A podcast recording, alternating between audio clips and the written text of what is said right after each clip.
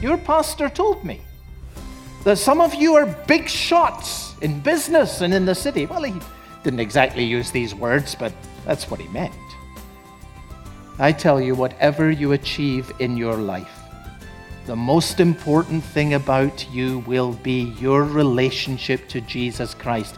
Welcome to Open the Bible with Pastor Colin Smith. I'm David Pick, and we're in the middle of a series, Christmas Stories, uh, looking at the Christmas story from the perspective of different biblical characters.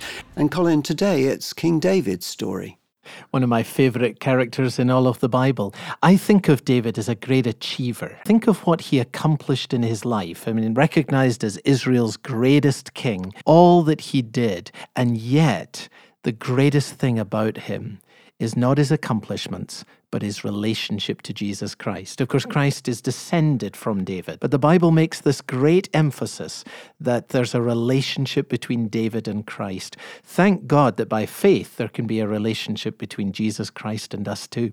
That is something to be grateful for. So today we're in the first book of Samuel in chapter 17, so I hope you'll join us there if you can as we begin the message David's story. Here's Colin. Merry Christmas to you, everyone. It's wonderful to be here. You look back to the birth of Jesus. Where I lived a thousand years before he came into the world, I looked forward. But as one who placed my faith in Jesus before he came, just as I hope you've put your faith in Jesus since he came, I've had the joy of spending these years in his marvelous, marvelous presence. I'm not allowed to tell you what that's like. But what I can tell you today is something of my own story and something about my own relationship with Jesus that I hope will help you to see just how great He is and what He can mean to you. You know, I was the youngest in my family, and uh, some of you know, you know, you never outgrow being the youngest in your family. It's not the easiest position in which to be placed. I had brothers who got to do all of the fun things. As the youngest, my father, Jesse, uh, he had me out watching the sheep. And uh, I would have loved to have been with uh, my brothers, but that's how it was for me for much of my early years. If someone had come and had asked me, David, guess which member of your family will sit as king on the throne of Israel, I would never have guessed in a thousand years that it would have been me. But I can tell you this that God has plans for your life if you're a follower of Jesus that are greater than anything you have ever dreamed. And seeing it from up there now, I see it more clearly than I ever saw it in my life down here. Some of you, of course, will know the stories from my life. You'll know about some of my great successes, and you'll also know about some of my great failures. No one knew greater happiness than me on the day when they brought the Ark of the Covenant to Jerusalem. Wow, what a fantastic day that was. I was so happy, I danced before the Lord, overwhelmed by joy. But if you've read my story, you will know that I also had my problems. If some of you think you have problems in your family, read my story. My son Absalom, who rebelled against me, and his terrible, terrible end. And that awful, oh, unspeakable thing that happened to my daughter, Tamar. I lived in an evil world a thousand years before the coming of Jesus Christ, and I expect that you've had your fair share and your taste of that too. Now, you know, people have fallen into the habit of calling me Israel's greatest king. Frankly, I wish they wouldn't do that, but here's why they do. When I was king, God gave us victory over our enemies. Our borders were secure and we lived with peace in our time. And get this during the entire period of my reign, you'll like this, our economy was booming. Now, just thinking about that and being around here, I'm thinking maybe I should stick around and have a shot at running to be your president. but I'm not here to talk about myself. I'm here today to talk to you about my greater son, whose name is Jesus.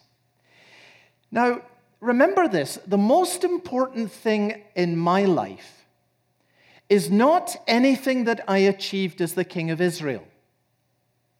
The most important thing about me is my relationship with Jesus. And you will find in your life, and you'll certainly find beyond the period of your life, that the most important thing for you is your relationship with Jesus.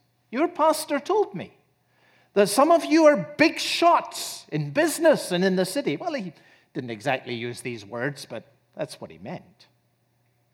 I tell you, whatever you achieve in your life, the most important thing about you will be your relationship to Jesus Christ. You take that from me as the word of a king.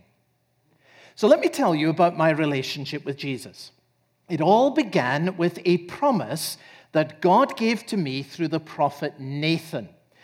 Nathan spoke the truth into my life, as you may remember, on many occasions, sometimes painfully so. But God used this very special man, Nathan, to speak the truth in a very wonderful way. You can read about it in 2 Samuel chapter 7 and verse 14. In fact, Nathan became so important in my life that I named one of my own sons after him. You might like to remember that. Here's what God said to me through Nathan God said that after I was dead and gone, he would raise up my offspring to succeed me. In other words, that there would be a future person who would come from my family line, and God said he would be the one who would build a house for God's name. It was an amazing promise, especially when you think about this. God never made a promise like that to Moses. No promise like that was ever given to Joshua or to any of the judges. This was a promise that was given wonderfully to me. I can't get over the privilege of it. God said, There will be a son in your line, David. He will arise after your lifetime, but he will be your offspring, and he will be the one to build the house for my name. Then God said something else about this future person. God said about him that he would give to this person the throne forever. Now, I was scratching my head when I heard that word from God because kings come and kings go, kings rise and kings fall. No king has a throne that lasts forever, but God said that this offspring who would come into my line after I had died he would be given the throne and his kingdom would last forever. And then God said something even more astonishing. He said this, and I will be his father, and he will be my son.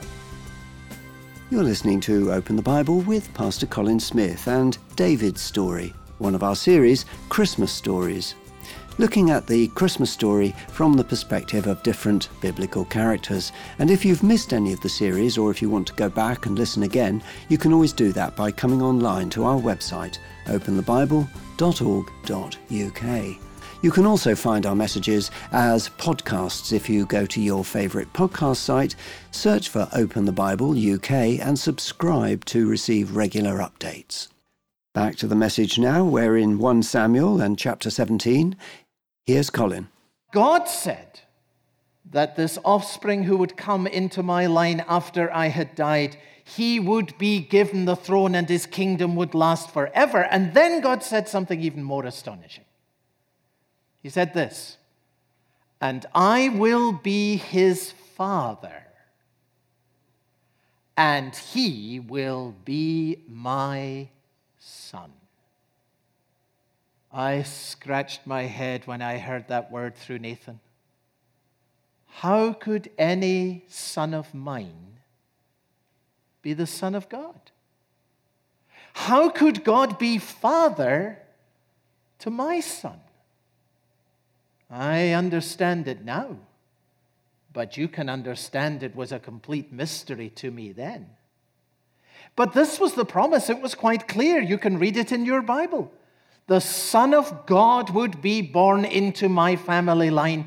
And from that day, you will understand that the eyes of faithful and believing people were always on my line of descent through the generations. Well, if you know a little bit about the Bible, you'll know the story that followed. When I died, my son Solomon became the king, and he was the one who built the temple. Of course, I expect some people thought that that was what was meant by building a house for God's name, and in some ways it was. But Solomon didn't fulfill the promise, and he ended actually rather badly. It was very sad. After him came my grandson, Rehoboam. Oh, Poor fellow didn't know the first thing about leadership. Soon as he became king, he alienated most of the people.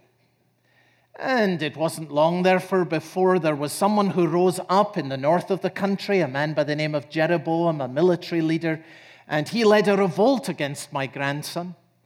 And that resulted in the 10 tribes in the northern part of Israel, the huge majority of Israel, declaring independence from the house of David, and they appointed their own king. Ha, turned out to be Jeroboam. It's amazing how the military leader ends up being the king, isn't it?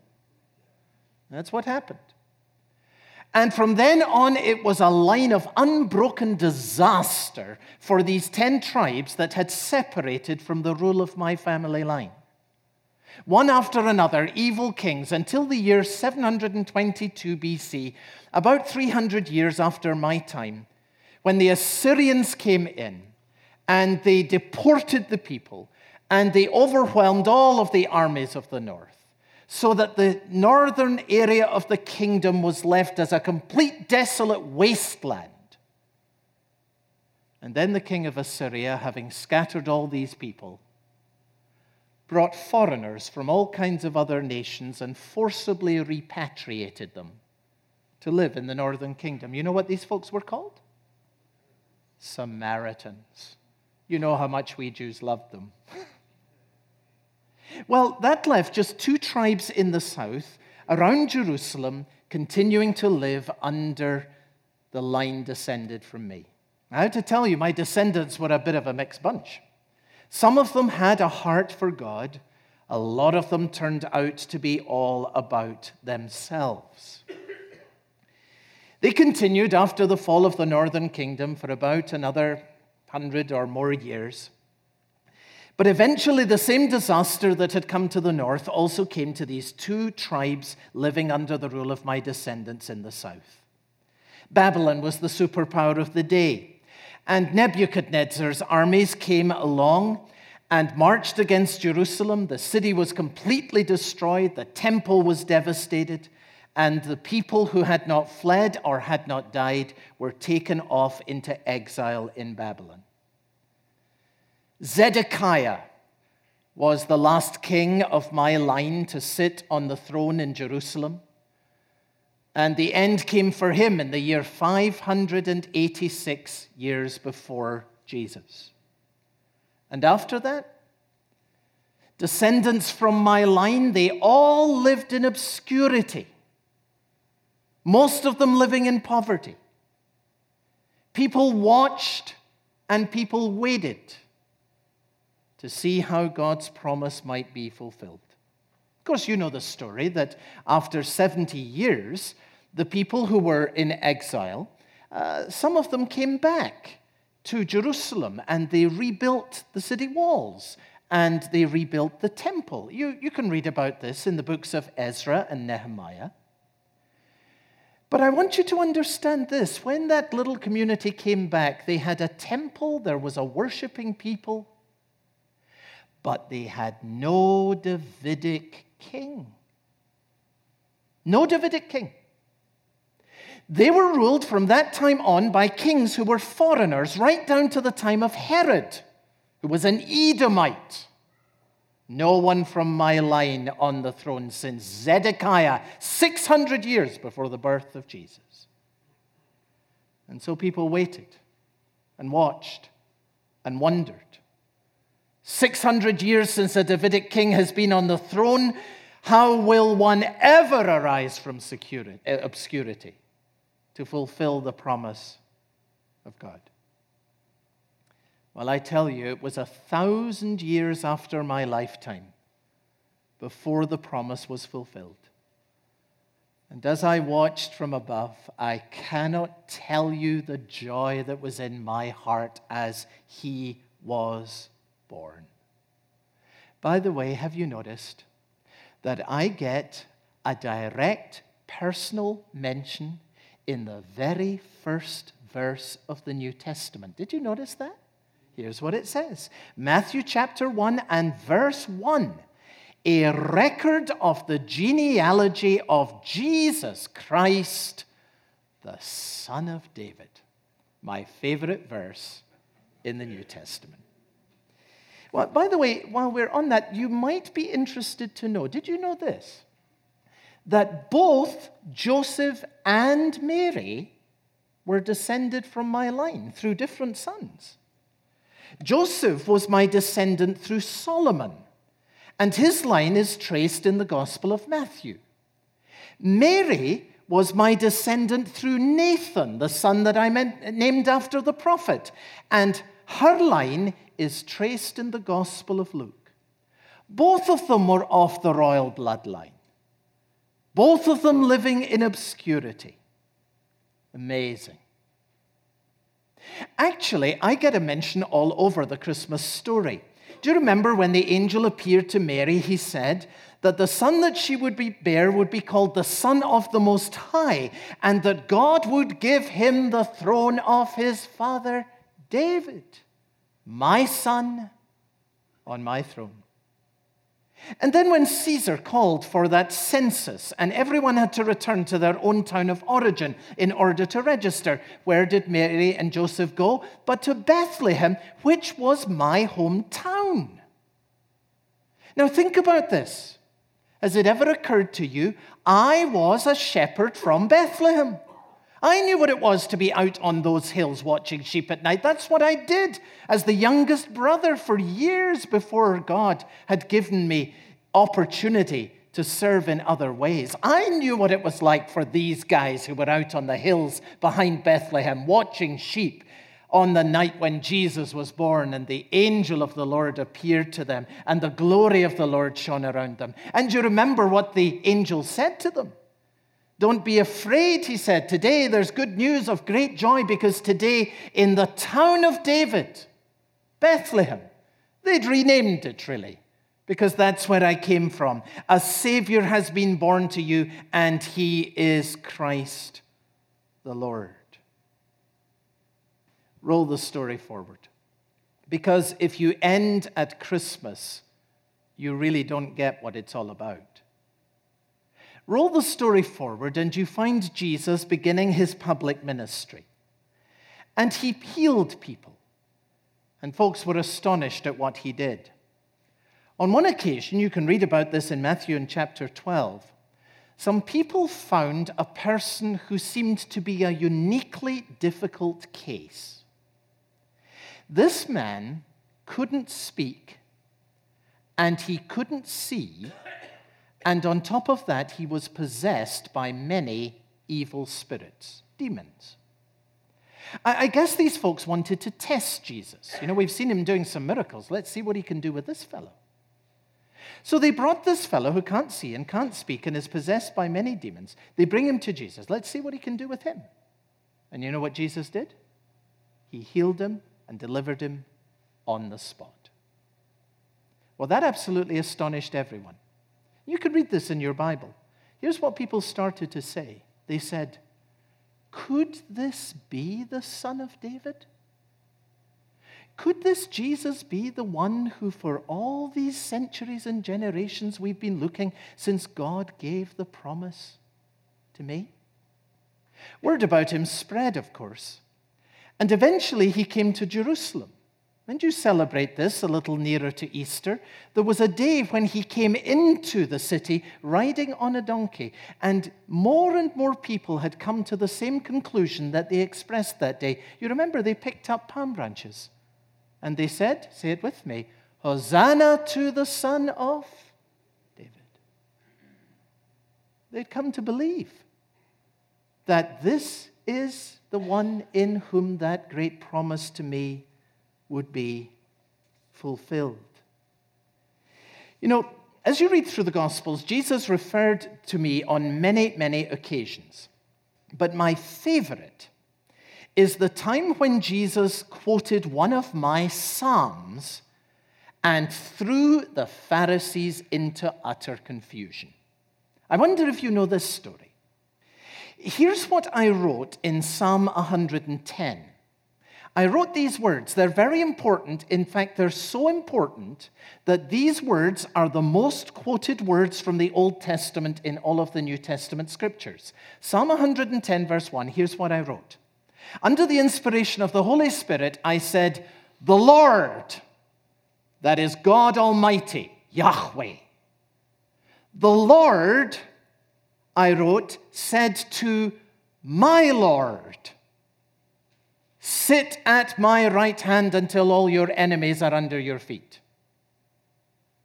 You see, it had been revealed to me by God that beside the Almighty Himself would be one who I could only describe as my Lord.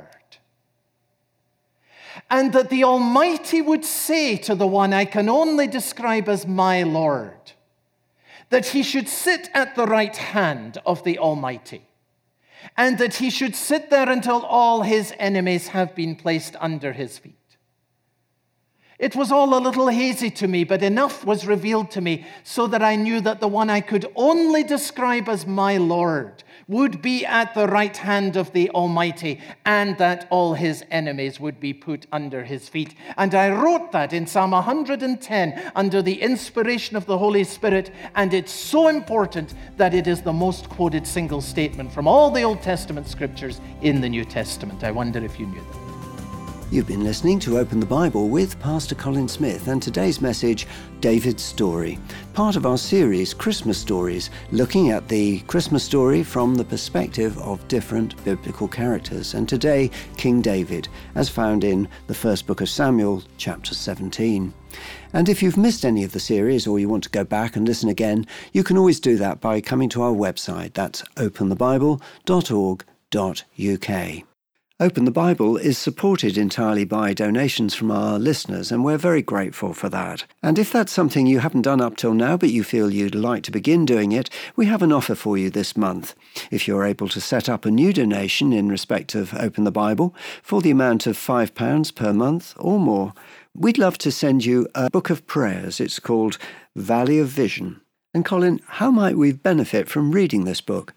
Well, I think this is a book that will really help folks to pray.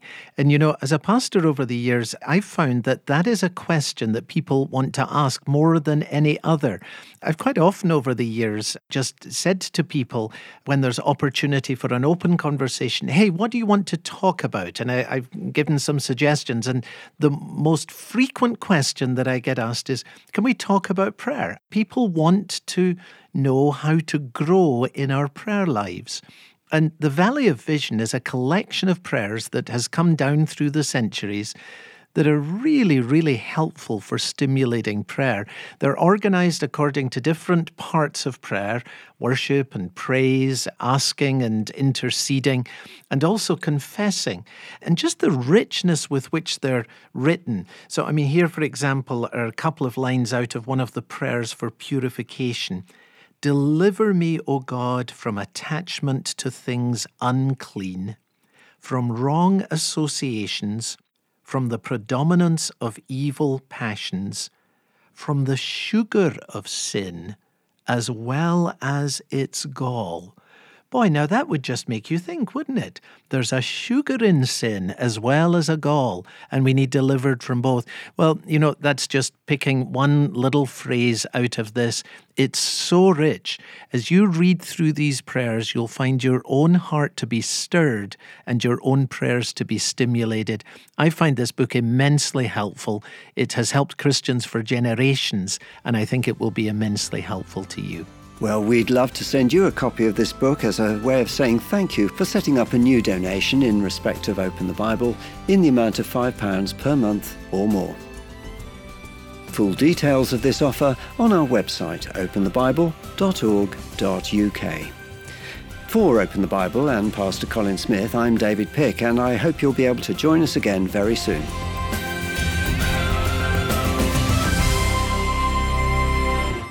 After David's victory over Goliath, the people of God made him king. Find out why God's people needed a better king next time on Open the Bible.